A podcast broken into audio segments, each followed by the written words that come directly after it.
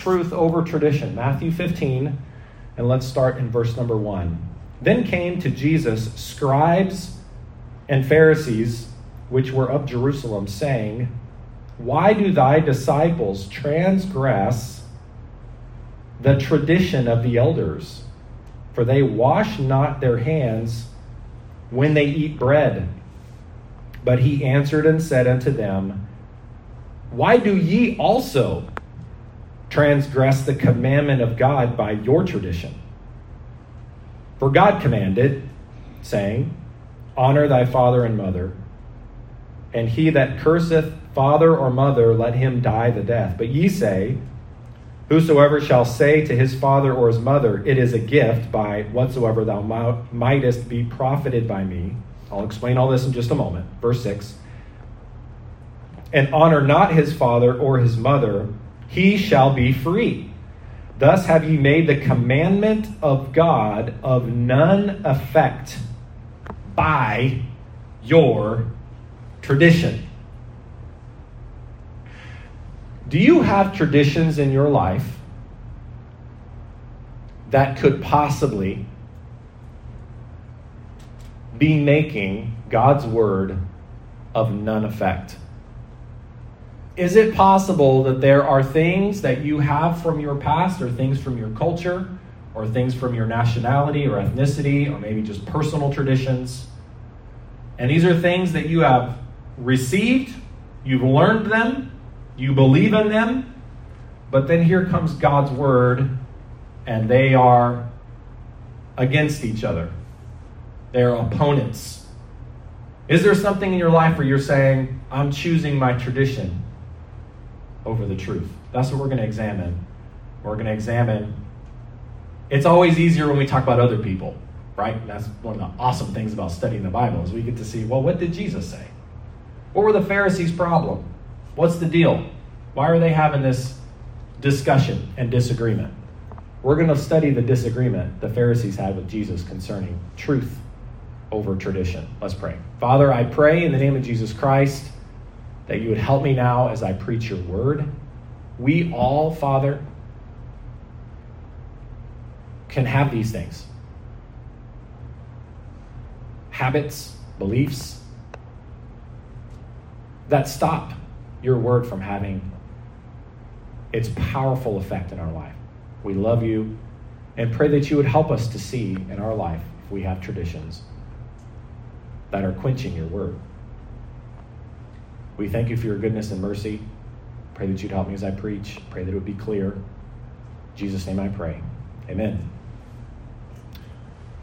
Uh, Thursday night, we usually try to go out to eat once a week as a family, we budget that out. And uh, Thursday night, we decided we're going to go, and we're going to go to this place down on um, on Lakeshore by Marie Curtis Park that has incredible hamburgers and incredible poutines.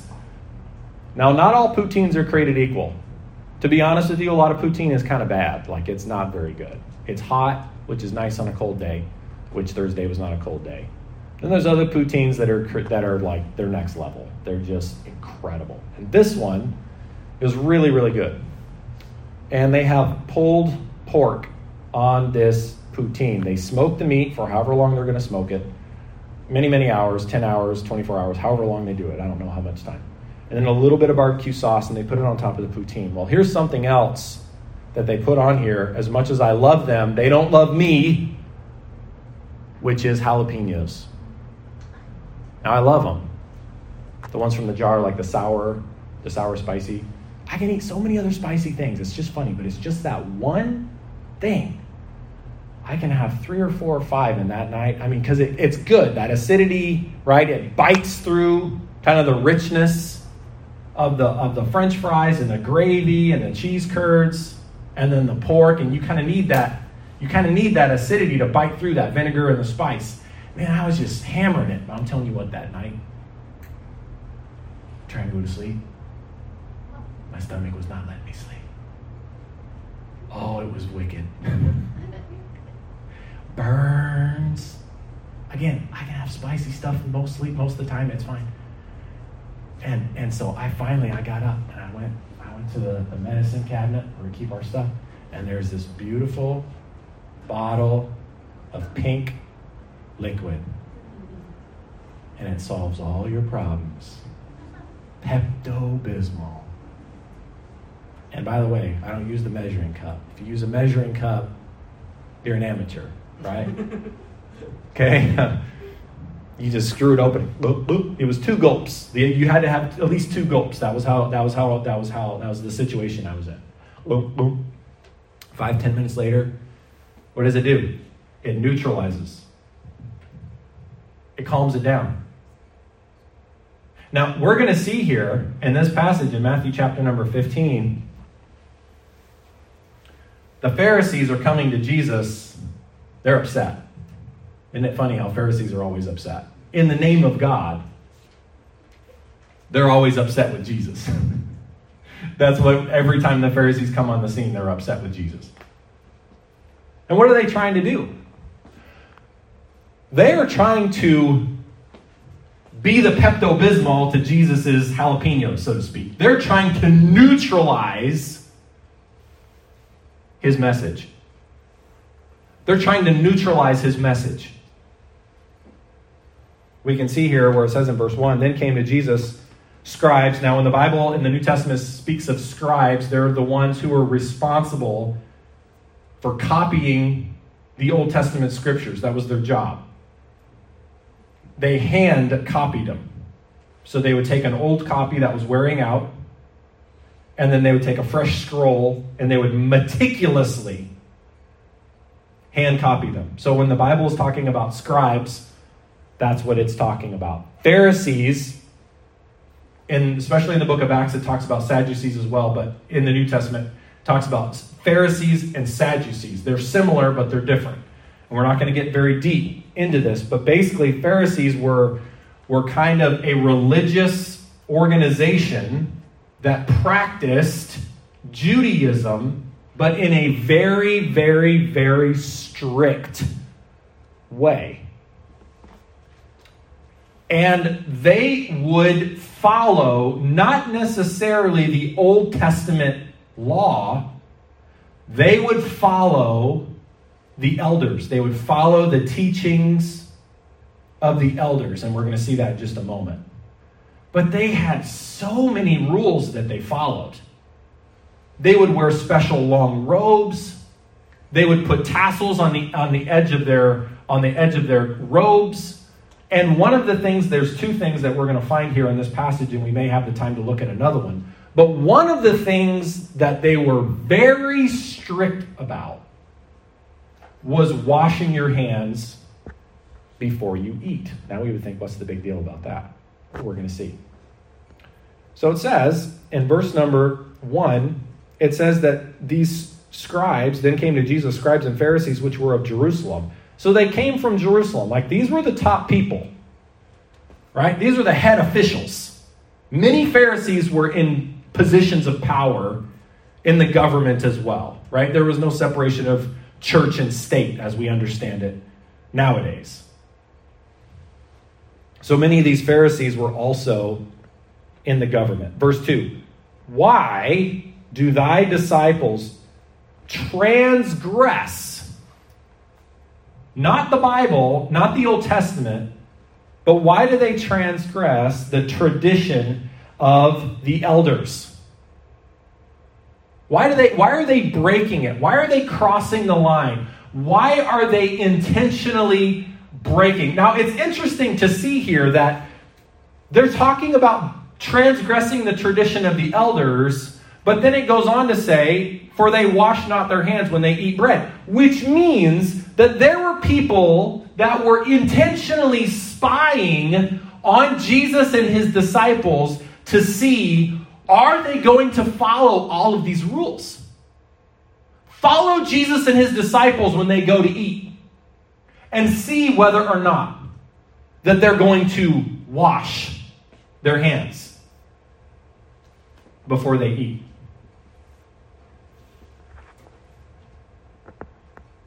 Now, Jesus goes on to explain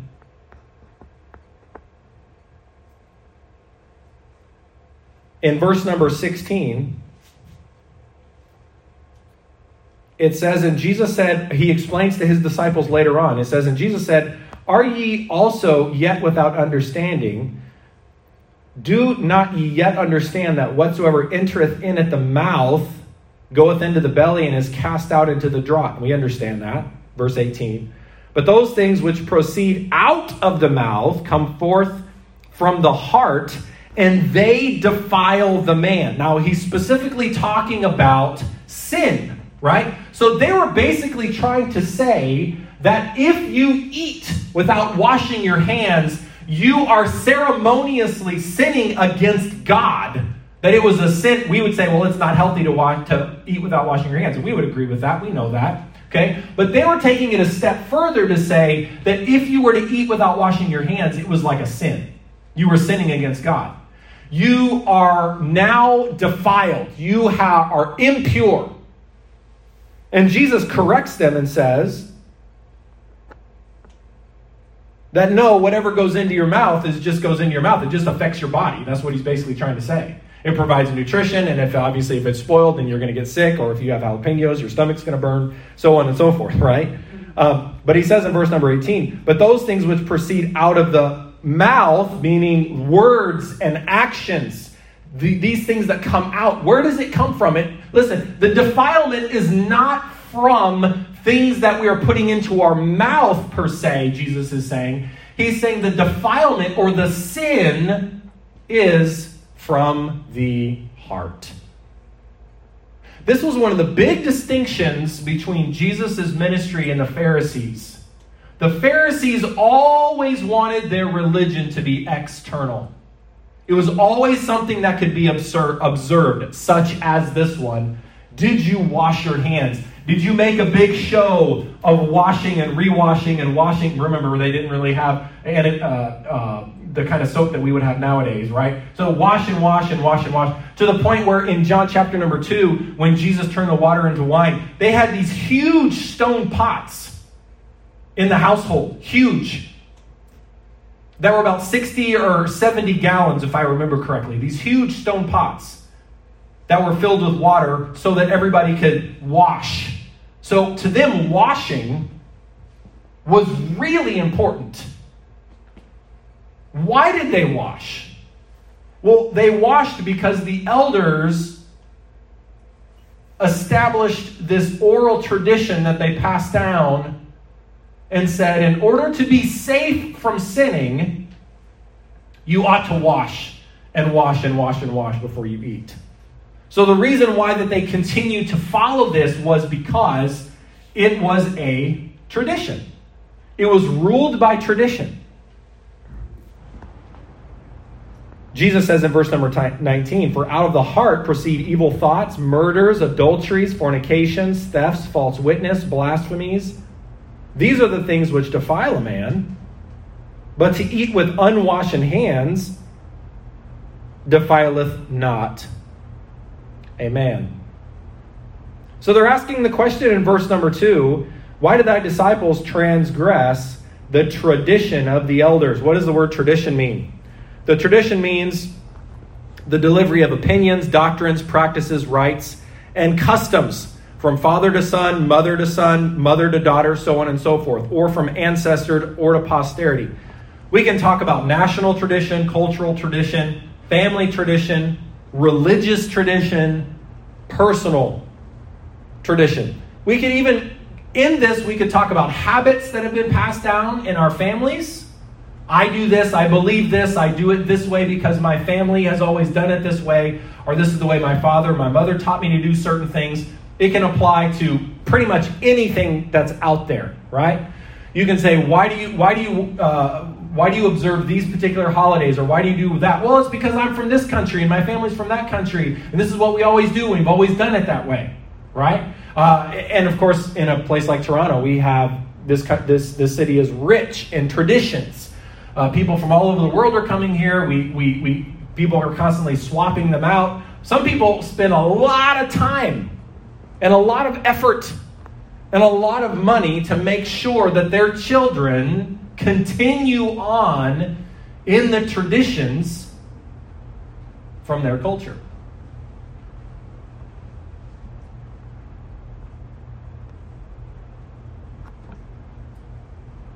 This is usually specifically talking about that which is handed down from age to age by oral tradition. It could be something that's written down, but usually it's just something that someone told you, and that's the way you've always done it.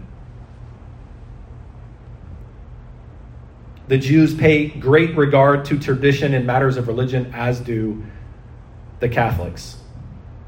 Protestants reject the authority of tradition and sacred things and rely only on the written word. Traditions may be good or bad, true or false. That's a definition from Webster's 1828 dictionary is describing the authority. They're coming up to Jesus and they're saying, Jesus, why don't you teach your disciples to follow the tradition of the elders? And Jesus is saying, why do you break the commandment of God? Look at it in verse number 3. But he answered and said unto them, Why do ye also transgress? Now they're worried about transgressing, sinning, essentially.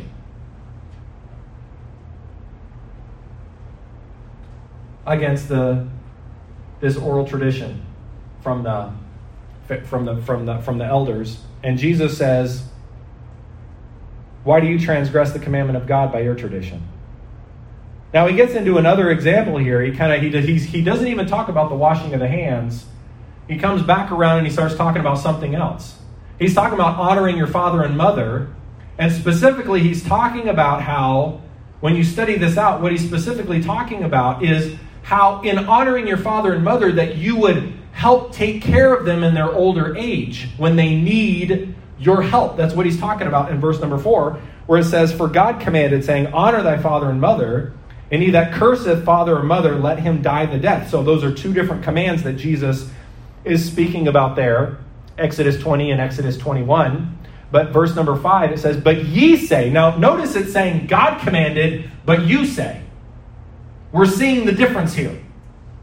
And this is where we as Christians have to be very cautious is that it is perfectly fine for us to have traditions but when it's my word is more important than what God says, I am now sinning against God. I am the one that is the authority, or my parents are the one that is the authority, or my culture is that which is the authority, or it's more important for me to be seen as still following the culture from my homeland than it is for me to be following the clear commands of God. we see that? There, there, there can be a distinction here.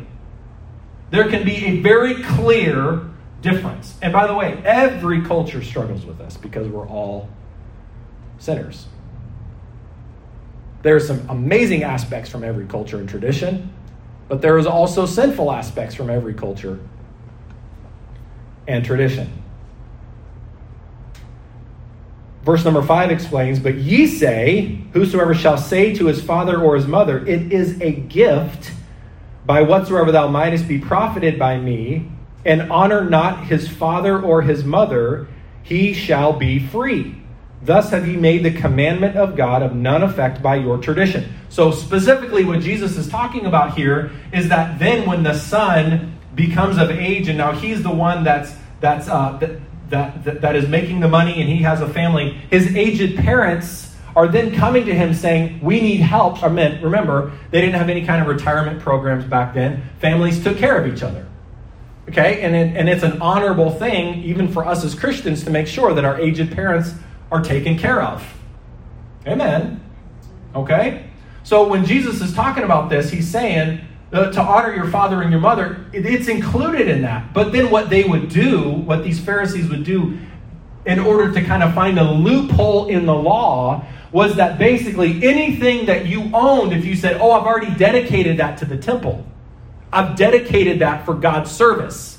I just haven't given it away, but it's but it's already been kind of like it, it, it's, it's, it's really God's. I'm just kind of using it right now. Perhaps they were Levites or whatever the case may be. So then as Jesus ex- is explaining here, the commandment of God is of no effect in their life because they are choosing to honor the elders instead of honoring God's word. Isn't it funny how sometimes tradition can become a loophole from obeying God?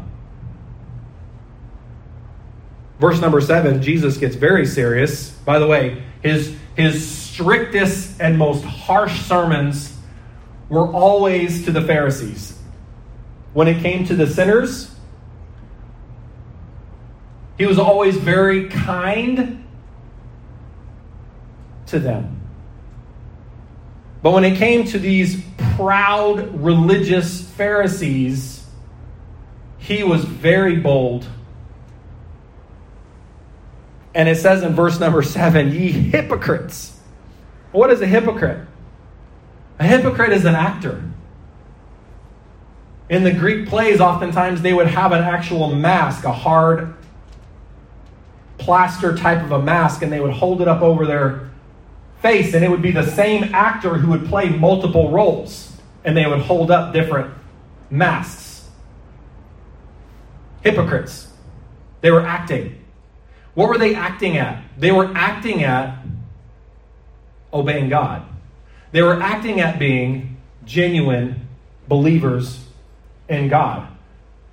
By their outward appearance, they wanted everybody to think that they loved and obeyed God. But really, what they were truly doing is they were setting themselves up and what they believed and their tradition above even what God said. So they're acting like they're these amazing believers. Old Testament, right? We're just kind of. But in reality, it was all external. What was missing? What was missing? What was missing was the heart. The heart was missing. Listen, we know that the heart is missing in our Christian walk when it is more important to us to appear to others to be good people than for us to be able to say from a clean and pure heart, I have followed God's word. I'm obeying God. It's more important to me what God sees, not what other people see. These Pharisees were so intent on making sure that other people saw them wash their hands. They have to see me wash my hands.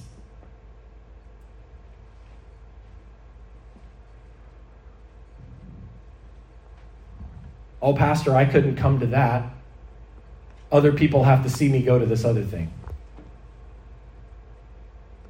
Uh, it's amazing to me how it's so important sometimes for us to have people at work see us do something, or people from from from perhaps a, a, a, group from, from your home country who may not necessarily even be believers, but it's important for for them to see that you go to that particular festival, even though it's on a Sunday morning or so on or so forth. There could be so many different examples. I'm just asking the Holy Spirit to speak to you specifically of whatever it may be. But we've got to make sure that we identify what is stopping me from obeying God's word. Is there a tradition?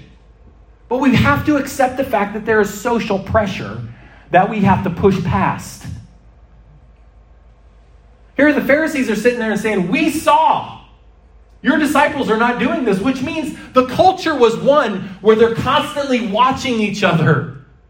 Guys, do we find that our culture does that nowadays? Yes! Oh my goodness, we constantly watch each other. I'm going to call on them. They're not doing right. I'm going to do a Facebook post or a, an Instagram post about them because they're they're not doing whatever what everybody else says is right and we should do and oh my goodness with, with social media comes comes a, a worldwide social pressure.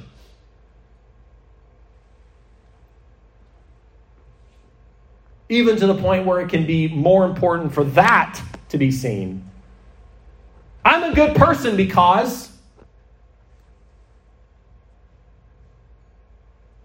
virtue signaling is the digital way of putting on Pharisees' robes doesn't matter what's in your heart, as matter what's on your post.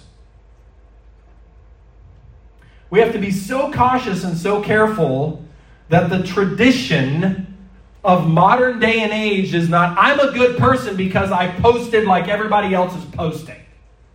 Some of you know what I'm talking about, some of you don't know what I'm talking about, and that's okay. I would say most of us know what, know what I'm talking about.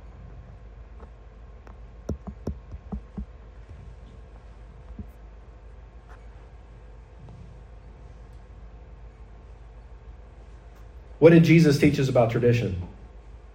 Number one, tradition should never be taken equally as seriously or more seriously than God's Word. Tradition should never trump God's Word. He mentioned Trump. Calm down. That was an expression before Trump was Trump.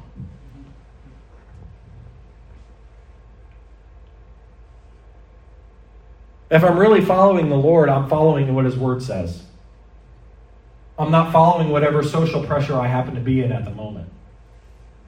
Guys, there can be traditions in the place that you work, there can be traditions that you have to prayerfully negotiate in your family, especially if your family may not necessarily be believers in Christ and followers of Christ. There are situations where we have to constantly ask ourselves, what does God's word say about this? This is what social pressure says. This is what everybody says I should do. This is what everybody's posting about.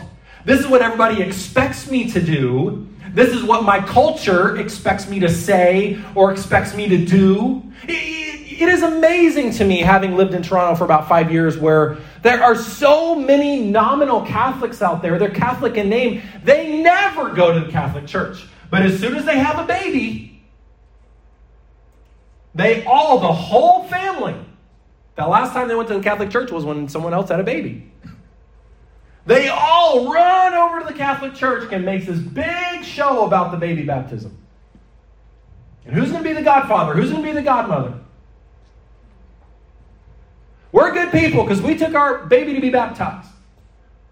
And that's our tradition, and we're from this country, and that's what we've always done.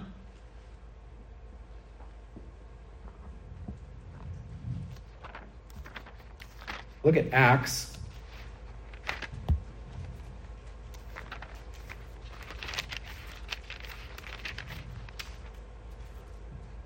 Acts chapter number 8.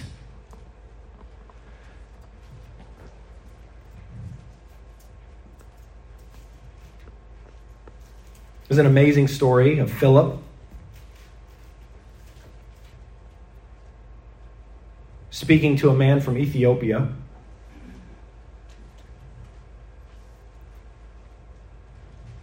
Speaking of Philip, it says, And he arose and went in verse number 27, Acts 8 27. And behold, a man of Ethiopia, a eunuch of great authority under Candace, queen of the Ethiopians, who had the charge of all her treasure and had come to Jerusalem for to worship, was returning and sitting in his chariot, read Esaias the prophet, or Isaiah, verse 29. Then the Spirit said unto Philip, Go near and join thyself to this chariot. And Philip ran thither to him and heard him read the prophet of Isaiah and said, Understandest thou what thou readest? You understand what you're reading? Verse 31. And he said, How can I? Except some man should guide me. By the way, that's our role as Christians. Okay, being a soul winner or leading someone to Christ is essentially just helping them understand what the Bible says about Jesus. That's really all that we do, right? Uh, and every Christian needs to know that. We need to know what the Bible says about Jesus, and we need to be able to explain that to other people. Every person in this room has someone in their life that needs for you to know how to explain what the Bible says about Jesus. Everybody has somebody a family member, a child, a neighbor, a friend, a coworker, a workout buddy somebody on your a recreational house league team, it doesn't matter. Somebody out there needs for you to know how to explain what the Bible says about Jesus. And Philip knew.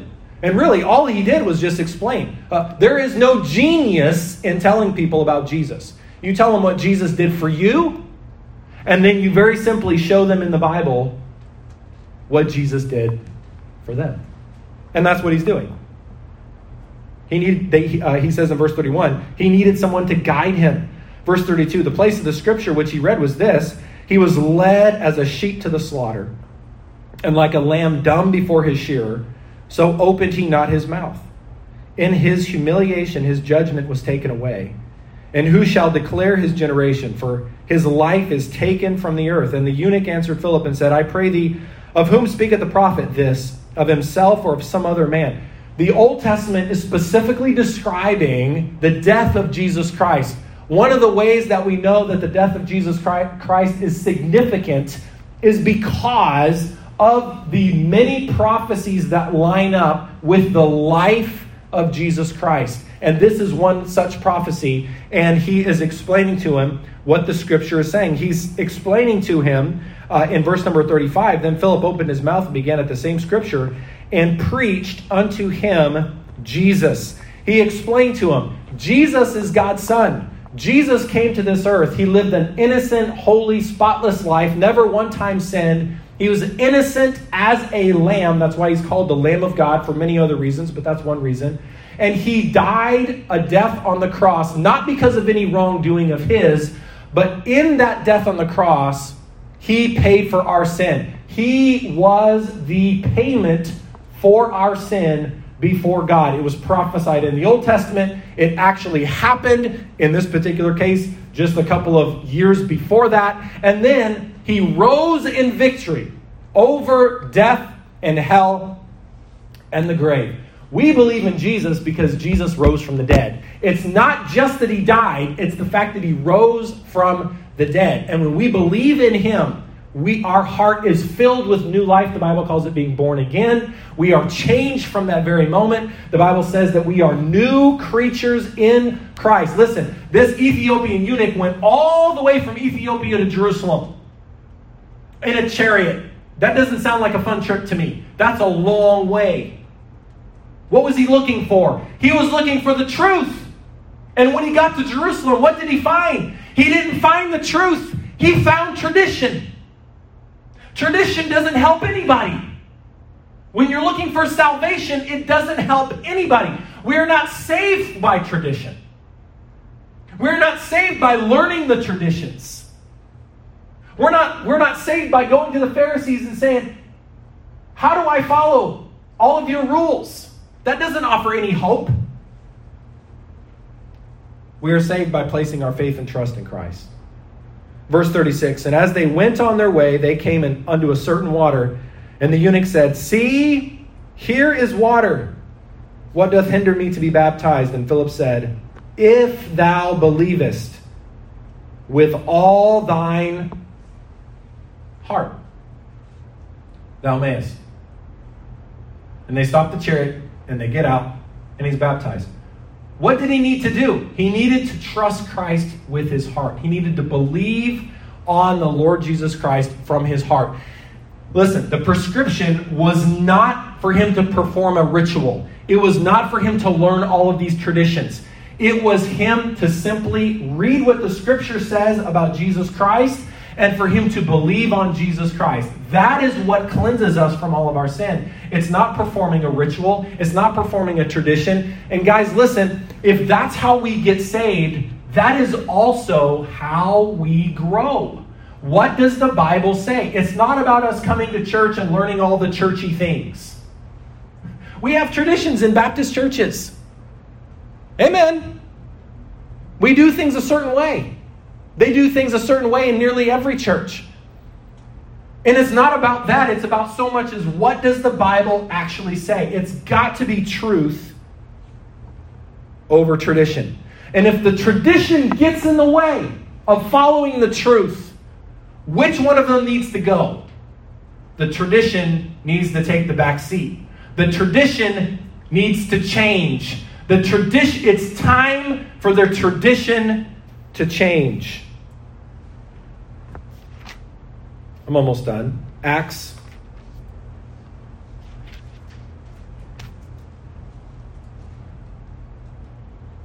And let's look at verse number, chapter number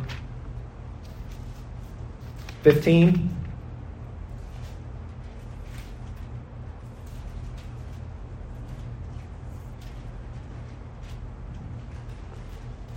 Acts 15 and verse 1. I'm just pointing out a couple of instances, and we could go through so many Bible verses in the New Testament that shows that whether they were Jews or whether they come from a Gentile background, everybody has to take this step of faith when you become a Christian. You have to push past this to become a Christian. If you may come from a religious tradition where it is not belief in your heart that saves you, but it is infant baptism, or it is just, you know what, I'm from a Christian family, I'm from a Christian culture, everybody's a Christian. I've always believed in God. That's not what the Bible says about going to heaven. That's not what the Bible says about forgiveness. The Bible says you have to believe on the Lord Jesus Christ. Now, he cleared that up with the Ethiopian eunuch, right? That's, he, he's explaining that. But now we've got another situation. Acts 15, verse 1. And certain men which came down from Judea taught the brethren, Ho oh. What are they teaching? It is important to know who is teaching you.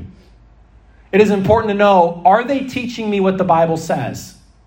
Are they teaching me, hey, are they teaching me tradition or truth? Are they teaching me tradition or truth?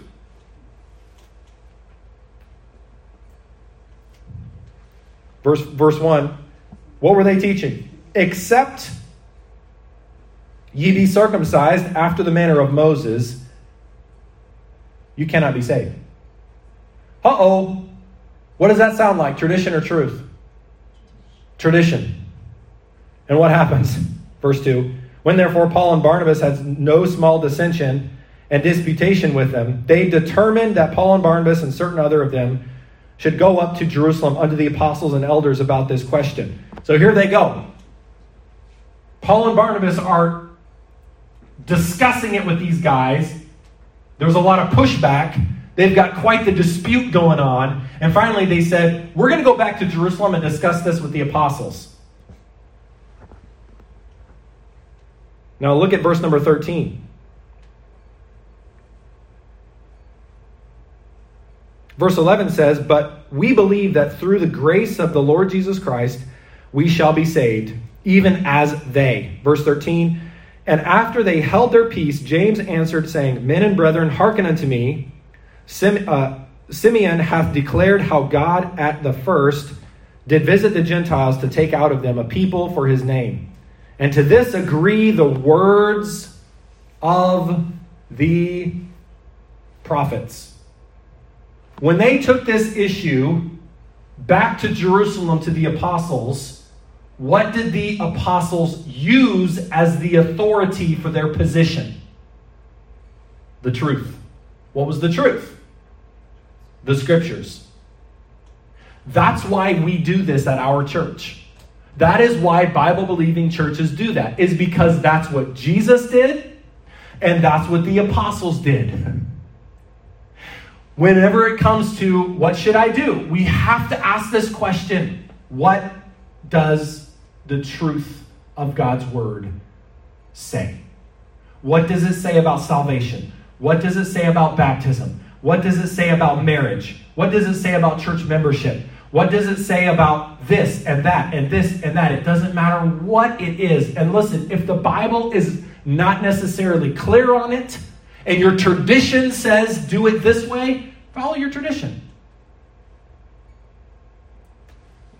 But we have, if we're going to be Bible believers, if we're going to please God, if we're going to follow Jesus, we have to nail down this one truth truth over tradition.